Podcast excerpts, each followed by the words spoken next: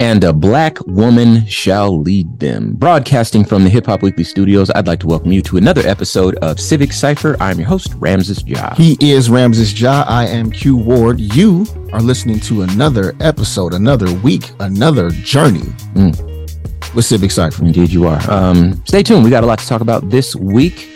In particular, the black women making headlines for holding people's feet to the fire making history, uh, pointing out the fraudulent and nonsensical behaviors on the part of our elected officials. Accountability is something Accountability, else, yeah, yeah, all of that sort of stuff. Um, we have to shout out these people that are keeping a little bit of common sense in the political arena on our behalf. And once again, we are uh, applauding Black women for again, leading us through this troubled time, yes, tr- troubling time. Um, we're also going to spend some time talking about some online comments. Now, we normally wouldn't respond to online trolls, you know, this sort of stuff, but some of these people bring up talking points that we feel you might encounter in your life. And so by taking them from our comment section, and responding to them here, we might give you again some some fuel, some ammunition some to tools. Right, exactly, to engage with people who sincerely feel that way or at least have been taught to make these sorts of comments when black people are affirming uh, our uh, lives mattering or how uh, dare you. or you know uh, trying to make a way for ourselves or whatever the case is. So we got that and a whole lot more for you to stick around for. So please uh, stay tuned with us. But first and foremost we are going to do like we always do at this time and discuss some ebony excellence. Shall we? We shall. So this week's ebony excellence is sponsored by major threads. For innovative fashionable sportswear check majorthreads.com all right um i'm reading from Afrotech. Meet the black teen genius with a higher IQ than Bill Gates and Albert Einstein. British teenager Ramarni Wilfred aced his IQ test, according to BBC. Wilfred scored higher than scientist Albert Einstein, Bill Gates, and physicist Stephen Hawking at age 11. By achieving a 162, the young student who studies at a comprehensive school in East London is considered a genius and the smartest boy in England's capital. Signs of his exceptional brilliance appeared when he was a child, reports the University Herald. In preschool, Wilfred was able to read and write, and at 10, he wrote a justice theory paper that won him prestigious honors. It's that excellence that caught the attention of Mensa, a high IQ society that, quote, welcomes people from every walk of life whose IQ is in the top 2% of the population with the objective of enjoying each other's company and participating in a wide range of social and cultural activities. Quote, I always remember driving him to nursery and he was telling me about something he'd seen on the news. And it was a very political subject, unquote. His mom, Anthea Wilfred, told BBC. Later on that afternoon, I saw the optic on TV and thought, my two and a half year old has just been talking to me about this in the car. It was just bizarre. Um, you got to take a look at this guy. Again, his name is Ramarni Wilfred. Um, he looks like a kid and it's his, his smile is just beautiful. And uh, again a higher iq than stephen hawking and albert einstein that is incredible. Yeah. So um, let's let's check out the black face of genius and reshape how we think about that. All right. Um, i want to talk about some black women. I know you're not going to object to that so i won't even ask you. Absolutely not. Actually i insist. Okay let's do it. Um uh, on this show over the years, we have really stressed the importance of valuing Black women, um, all Black women. You know, we espouse, uh, in particular, older, like praying church women um, from the, the type of women that we know from our youth. That's mm-hmm. Q and, and myself. Those yes, those are the people that we go to if we need someone to say a prayer for us or or whatever. But you know, imagine this type of person. It, it's we've said on the show many times that that's as close to God as we will ever be on this earth. Um, and this show was actually founded. The the source of inspiration that kind of led to this show was a group of black women here in Arizona, where we live in Phoenix. Um, they were protesting in 2020 and they were just these powerful, brilliant, uh, magnetic forces. And, you know, we're radio people and we're DJs, you and me, Q. Um, but these people that were on the streets protesting, they were doing the hard work, the, the social justice work, the work that didn't come with, you know, magazine covers and billboards and TV appearances and DJing at the Suns arena. Q was the, the Suns, uh, Phoenix Suns arena DJ. Um, so they weren't celebrated in the same way we were, but they were doing very meaningful work and they were kind of holding up the world that we were enjoying if that makes sense. These black women that were ultimately ended up on the streets protesting and, and guiding um, all the people that came out to support um, in 2020. And so ever since then, we've done our best to give microphones to black women. Yes, indeed. To um, support black women, to uh, protect.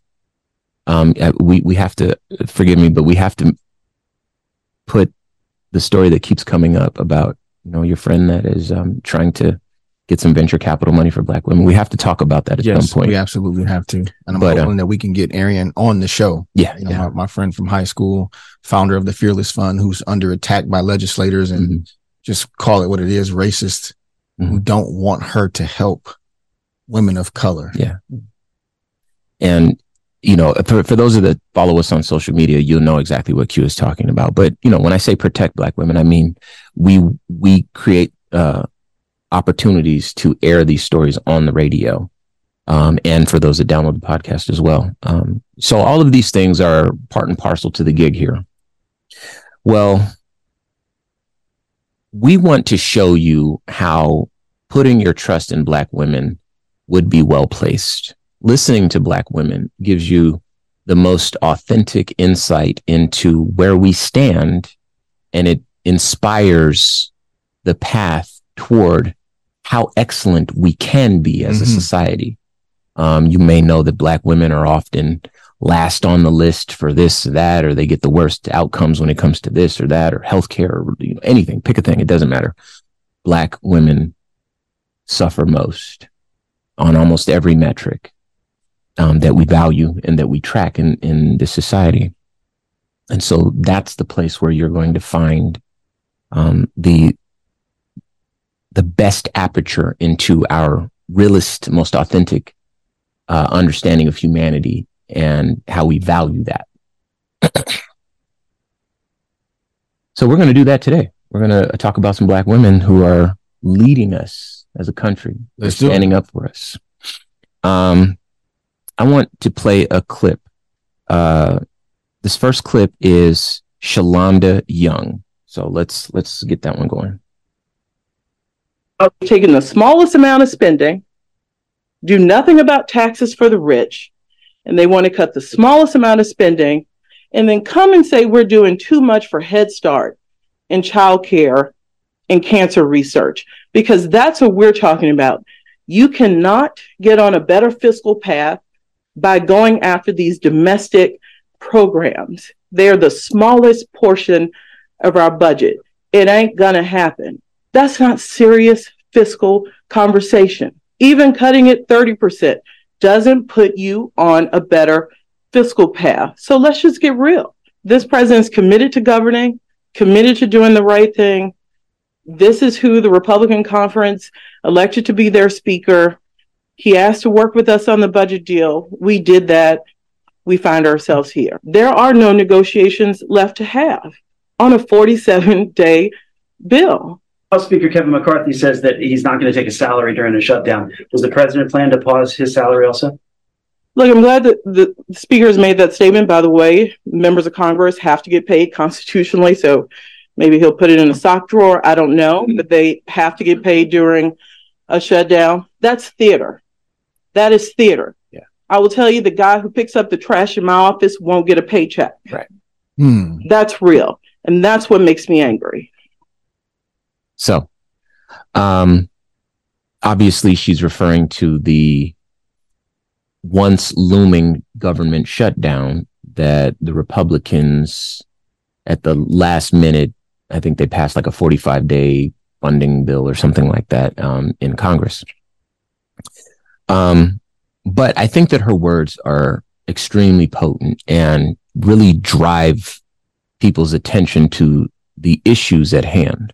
I just wish more people could hear them, right? The way that our country has started to consume information is very, very partisan, very, very divided, and very, very, in some cases, like she said, theatrical and fictitious. Sure, sure. Right. So words like hers, they won't run that clip on Fox News where a lot of people who would need to hear that go to get their information, yeah. right? Because the things that she's saying, she's not being um salacious or angry or yeah. she's just saying real truth. Yeah. You know, they're they're trying to cut money from, from Head Start programs from Head Start that help the least of us. Yeah. But they won't even mention, you know, the the tax cuts for billionaires, like yeah. these big, huge chunks of money yeah. that really could have some fiscal um redirection for us. Yeah. They don't want to touch any of that money because it's them and their constituents that benefit from sure, it. Sure. The people that vote for them and the people that they quote unquote represent would benefit from a better plan, the type of things that she's talking about. But that base won't even listen to those words, no matter how true they are. And that's the, the, the path that we're on that scares me the most. So this is why we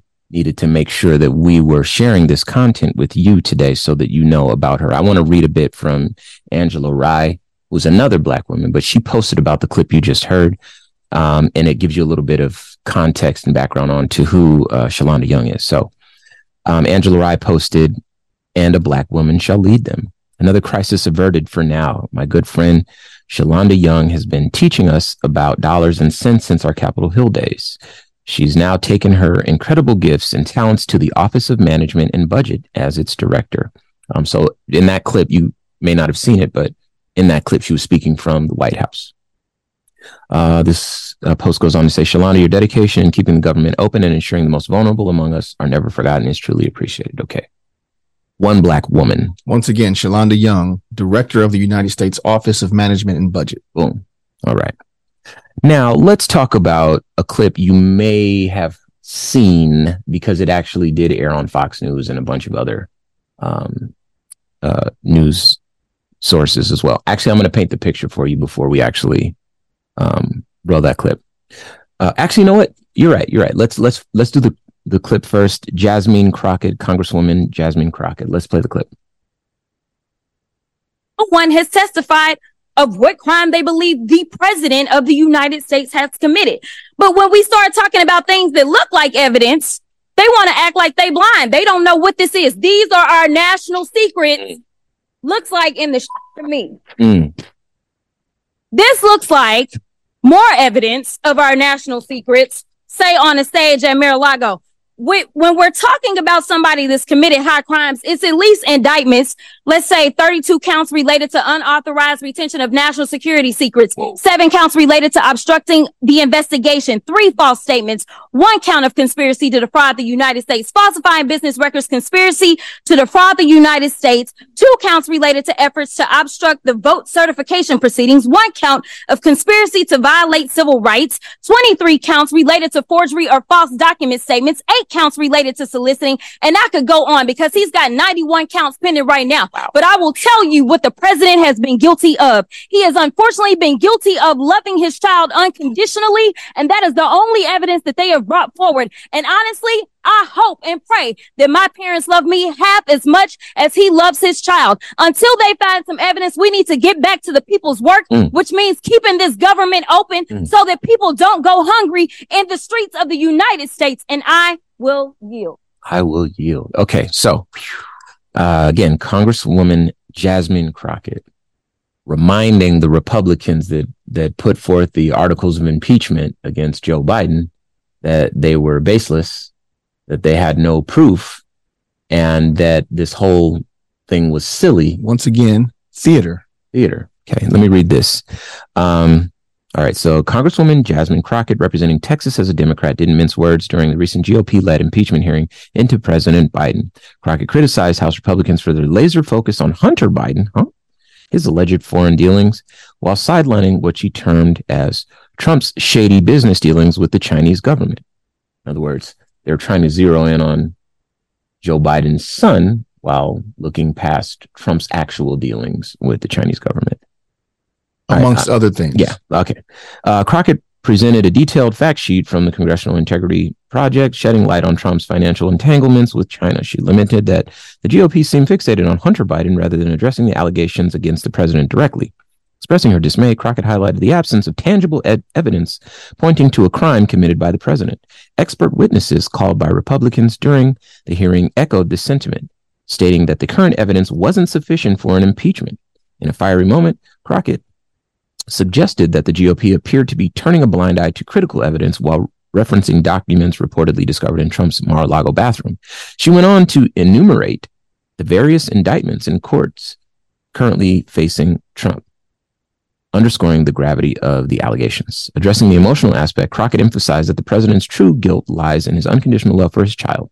She implored for a return to the people's work, emphasizing the urgency of keeping the government operational to prevent hardships for citizens. Again, so this is just prior to the extension of 45 days or, you know, whatever, but gives you an idea.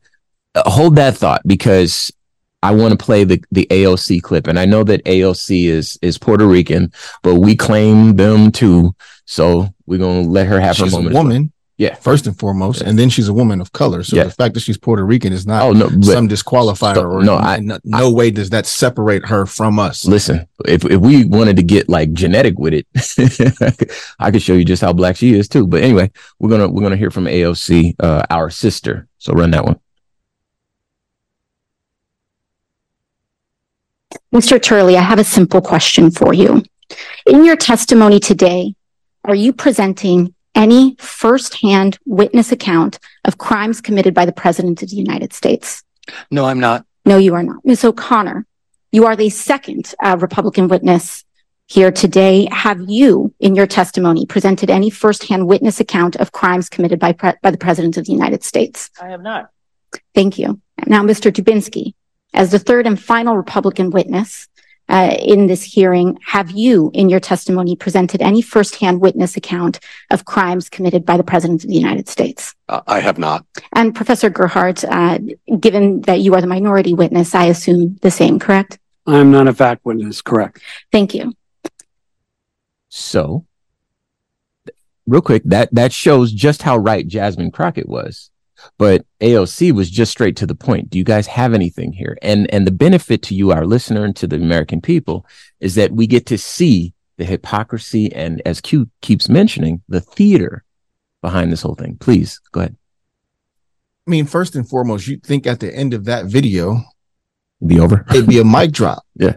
But it's not. Yeah, and that's the infuriating part. I mean, we we spoke about this uh, on several shows before why so many people have just become completely disenfranchised and have kind of tapped out of our political process. Yeah. Because so much of it is political theater, so much of it is propaganda, so much mm-hmm. of it is blatant lies and hypocrisy. Mm-hmm. And the trouble with that is that those of us that are infuriated by this, we quit and don't participate.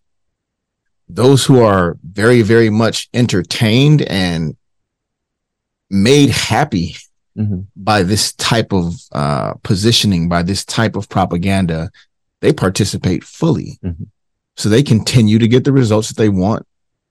Ironically, not even results that benefit them, just results that they can feel happy about because they share the position of those that they're voting for with regards to white supremacy, racism, uh, xenophobia, bigotry, they share those positions. So they delight in people that they think think like them, mm. having some success and, and being able to, you know, pump their fists and say, we got one, we got one over on you.